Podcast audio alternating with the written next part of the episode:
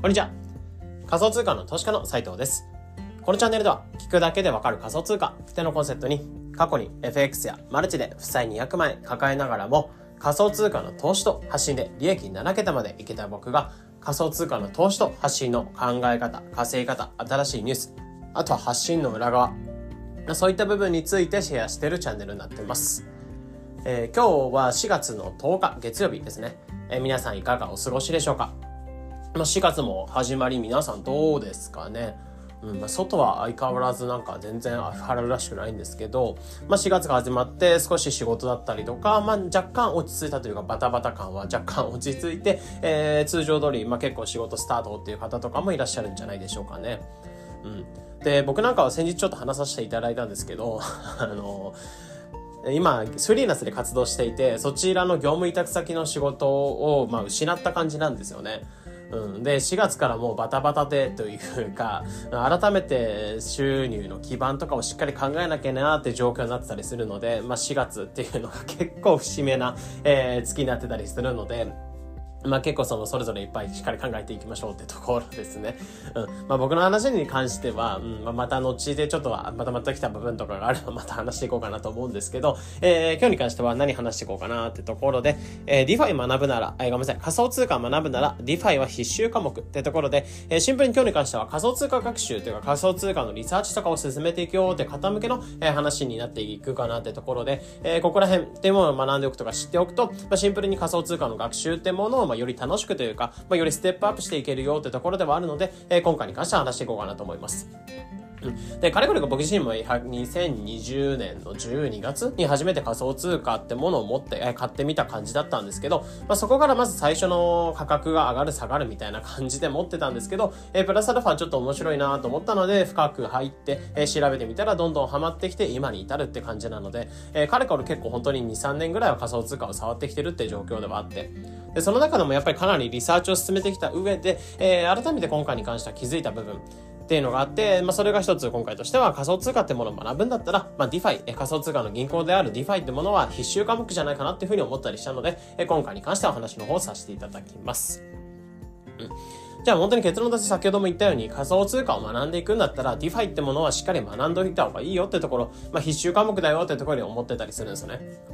まあ、これなんでかっていうと、まあ、結局 DeFi って部分、まあ、仮想通貨の銀行になってくるんですけど、結局仮想通貨とかそういったものを扱っていくような金融システムになってくるので、えー、どの分野ってものを触っていく上でも、最終的なゴールとして DeFi ってものが待ってるんだよ。まあ、いわゆる最後の砦的な存在なんかなっていうふうに思ってたりするんですよね。うん。まあ、これいくつか事例紹介しようかなと思うんですけど、えー、まず NFT と、まあ、仮想通貨例えば買います。シンプルに買いますってなった時に、例えばビットコインを買います。イーサを買いますって感じで、えー、保有をしていって、その価格の上がる下がるみたいなもので楽しんでいく。まあ、当時の仮想通貨を僕が初めて、始めた時みたいな感じの、えー、楽しみ方っていうのは全然あるかなと思うんですけど、それをさらに、えー、仮想通貨ってシンプルに裸で持っておいて値動きだけだと結構不安定ではあるんですね。で、そこをより安定化させていく上で、利回りで増やしていく。仮想通貨ってものをシンプルに、まあもちろん日本円とかを持ってる、えー、お財布に、まあ現金として持ってるお財布ってあると思うんですけど、えー、まあ皆さん本当に銀行に預けて、えー、預金してると思うんですね。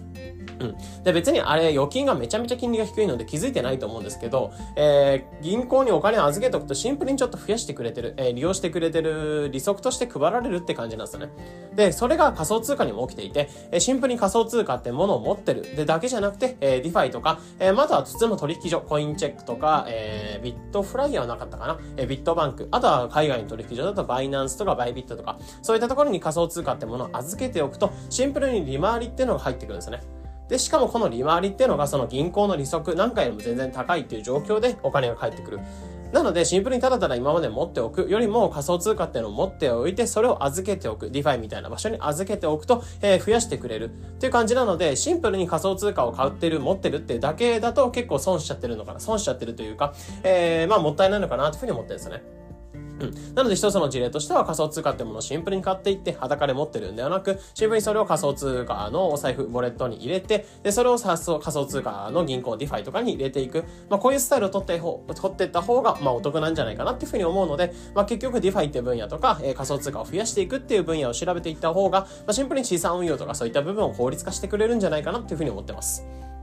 うん。で、あとは NFT とかにおいてもそうなんですけど、まあ、最近この NFT と、えー、DeFi とか、まあ、金融の部分っていうのがくっついてる、えー、NFT ファイって言われたりするんですけど、えー、そういったトレンドなんかも結構起きていて、まあ、これ何かっていうと、えー、NFT ってもう今までは、えー、プロフィールアイコン用の NFT とか、あとは証明書的な感じで結構扱われていて、えー、なんだろう、まあもちろんプロフィールアイコン用の NFT を買って、それが上がる下がるみたいな感じなんですけど、どちらかというと証明書、えー、なんかその、コミュニティの所属権とか、えー、自分の、まあ、意思表明みたいなもので示されてるんですけど、そういったものを使って、えー、仮想通貨ってものをさらにお金とか、まあそういった金融とくっつくことで NFT の活用幅というか、えー、かなり広げてくれる、可能性を広げてくれるっていう分野になるんですね。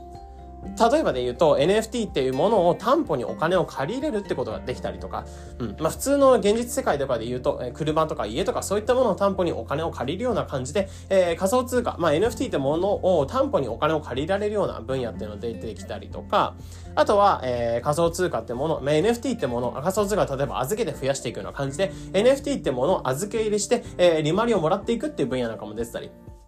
あとは NFT の価格予想みたいな、えー、デリバティブのトレード、えー、仮想、えー、NFT の価格が上がる下がる、まあ、ビットコインの上がる下がるみたいな感じで、NFT がこれが上がるのか下がるのかみたいな。今までっていうのはどうしても、え、NFT っていうのを保有して、で、その価値が上がる下がるかって感じだったんですけど、シンプルにビットコインとかイーサとかそういったものを持ってるだけで、えー、NFT、まあそんな高価なものっていうのを買えないというもので、その高価なものが上がるのか下がるのかみたいなところに、えー、ベットしていて稼ぐっていう機能なんか出てたり、まあ結構 NFT と金融の機能っていうのはかなりくっついてきてる感じはあって、え、こういった部分を広げておく、え、やっぱり DeFi とかそういった部分を知っておくと、NFT のさらに可能性というか運用を広げてくれるっていうところはあるかなと思ってます。うん、なので本当に一つ、え NFT の役割として増やしてくれるっていう部分はあるかなと思ってるので、えー、まあ本当にシンプルにいいのかなというふうに思ってるのと、まあ、あとは他に事例としては、まあ、仮想通貨を買って増やしていくとか、NFT を、まあ、運用していくとか、まあ、あと分野としては多分もちろんいろいろあったりするかなと思ったりするんですけど、まあ、こんな感じで、えー、あとそうですね、一つとして今思いついたものとしては、ブロックチェーンゲーム、えー、例えば NFT とか、まあ、そういったもので、ブロックチェーンゲームってところで、まあ、ステップとかいろいろあったと思うんですけど、ああいったものに関しても、シンプルにゲームで、えー、お金を稼いでいくっていう感じじゃなくて、そのあ稼いだお金ってものをシンプルに保有してるってだけだと、どうしてももったいないので、えー、そこを仮想通貨を他のところに、他のもので交換して、それを運用していくとかっていう方法ができたり、まあ、そういった DeFi とかを知っておくと、まあ、これは多分仮想通貨を買って運用するのと似てるんですけど、まあ、そういった感じでシンプルに DeFi って分野というか、えー、そういった金融システムっていうシステムを知っておくと、えー、シンプルに仮想通貨を持ってるとか、まあ、今までの、まあ、NFT を持ってるだけとか、まあ、そういっただけの楽しみ方をより可能性広げてくれるかなと思ってるので、やっぱり最後の取り出的な、えー、ちょっと難しい分野ではありますし、えー、調べなきゃいけないっていう部分はあるんですけど、まあ難しい分野であるからこそ、まあ、DeFi って分野を、まあ本当に、えー、リサーチを進めておくと、まあ全部の金融というか全部のシステムっていうのが、まあ点と点で繋がるんじゃないかなって思ってます。なので、まあ、仮想通貨リサーチを進めていく。まあ、もちろん仮想通貨について調べていくとか、NFT について調べていくっていうのも大切なんですけど、まあ、プラスアルファ DeFi について調べたりすると結構面白いかなっていうところを思ってます。うん。でもさ、やっぱり先ほども言ったように、 DeFi って結構難しい分野だったりして、まあ本当に金融システムになってくるので、結構やっぱりブロックチェーンの上で動いてる新しい金融、中央っていうのが今まで銀行とか取引所ではあったんですけど、えそこが全て取っ払われて、ブロックチェーンの上で、まあ中、ブロックチェーンの上で中央が、えー、 DeFi としてなってくれるので、まあ人とか組織とかに管理されることなく金融が動く。まあもちろんここに関してはハッキングされるリスクがあったり、えー、まあもちろんそこにお金を入れるまでに結構難しいというか、まあ操作難易度が高かったり、英語だったりとか、まあそういった感じでハードルは高かったりするんですけど、やっぱりここの部分っていうのを学んでおくとかなりいいんじゃないかなって思ってます。で、僕自身もやっぱり最初めちゃめちゃ難しかったですし、学習を進めていくっていうのも結構難しかったっていうか、まあ、 DeFi っていうもの全くわからない状態、金融とかもほとんど知らない状態、FX とかそこら辺ちょっと触ったことがあるぐらいの感じだったんですけど、うん。まあ、そんな僕が実際に DeFi ってものを調べてみて、えー、面白いなと思ってのめ、のめり込んで、結構 NFT とかから、まあ、仮想通貨って入る方多いと思うんですけど、まあ、 DeFi から入り込んで、そこから NFT とかいろいろ発生していった感じではあって、でも結局今のところ思ったのは、本当に DeFi を最初に学んどいてよかったなと思ってて、まあ、結局 NFT とか仮想通貨他のブロックチェーンとか調べたところで、まあ、結局 DeFi って分野が繋がってくるなってところを感じてます。うん。なので本当に、えー、 DeFi に関しては、まあ、難しかったりハードル高かったりするんですけど、ここら辺調べておくといいんかなっていうところを思いましたね。うん。で、あとは、まあ、やっぱり仮想通貨の銀行 DeFi になってくるんですけど、結構ここに関しては先ほども言ったように難しい部分ではあるので、えー、ここら辺が何なのか、えー、難しい内容とかそういったものをちょっと調べたくないとか、体系的に並びたいみたいな方、えー、そういった方向けに、今、メルマガってものを発行してます。で、今、ポッドキャストのリンクの方を載せてあるんですけど、えー、DeFi、まあ、ゼロから DeFi 投資家になれるメルマガっていうところで、サイト DeFi メルマガってものも配信してたりします。で、こちらに関しては今、登録者っていうのが間もなく400名ぐらいの方っていうのが、えー、登録者くださっていて、めちゃめちゃありがたいんですけど、えー、こちらに関しては音声講義っていう形で特典をつけつつ、全13回かな。で、メール講座で、まあ、DeFi が学べるようなメルマガってものを、まあ、去年から発行の方を始めました。で、こちらの読者に対しても、まあ、結構こういった DeFi がわかるようなとか、基礎的な部分から、まあ、ゼロから DeFi 投資家になれる。まあ、このメルマガを取るだけで、実践で手を動かしながら、やるだけで DeFi 投資家になれるってところのメルマガっていうものを配信してたりします。で、気になる方っていうのは、ポッドキャストのリンクの方、こちらから、えー、詳細とかより読めたりするので、特典とか、えー、どういった内容を配信するかなってところで、まあ、自分の難易度に合うかどうかみたいなところを検討しながら、えー、ぜひ気になっていただければ登録の方をお待ちしてます。でもちろん無料でメールアドレスのみで登録の方ができますので、えー、になる方はこちらの登録の方もお待ちしてます。で、あとは DeFi とかも実際に触り始めてるとか、えー、仮想通貨もう少し深く勉強したい、トレンドを勉強したいって方とかに関しては、もう一つ DeFi トレンドメルマガっていうものも配信していて、まあ、ポッドキャストのリンクの一つ目かな。で、えー、ゼロから DeFi 投資家になれるメルマガの方は二つ目の、えー、リンクかな。で、の方に、えー、載せてあります。で、こちらの DeFi トレンドを学べるメルマガっていうものは、まあ、週刊ニュース、朝の、えー、まあ、気になるニュースとかをまとめたようなニュースを配信してたりとか、まあ、昨日の日曜日とかであれば、えー、まあ、今押さえたい仮想通貨のトレンド5つについて解説させていただきました。まあ、あとは新しくステーブル、えー、えー、と、以前の記事とかで言うと、ステーブルコインについて基礎から学ぶような、えー、記事を書いてたりとか、あとは新しい DeFi のトレンドとかそういったものを抑えていくような記事書いてたり、まあ結構こういった感じで新しいトレンドとかをまあやりながら手を動かしながら追っていくようなメルマガに関しては、えこちらの方になってます。なので基礎的な部分を学んでおきたいって方とかは、え DeFi を学ぶメルマガ。で、えー、まあやりながら、まあ結構トレンドを流れるように自分の波に乗っていきたいって方とかは、え DeFi トレンドメルマガ。こちらの方登録していただくと、え仮想通貨っていうのをより学習深められるかなと思うので、えぜひこちらの DeFi 学習の方、お供として一つ、えお使いいただければと思います。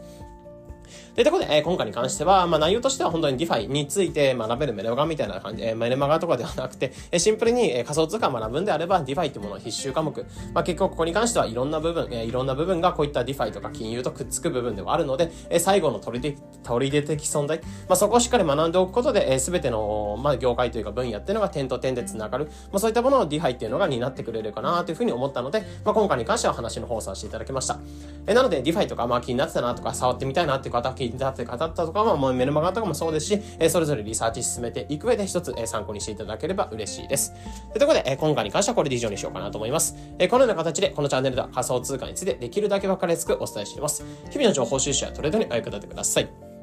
ということで本日の配信これで以上になります。良い一日を。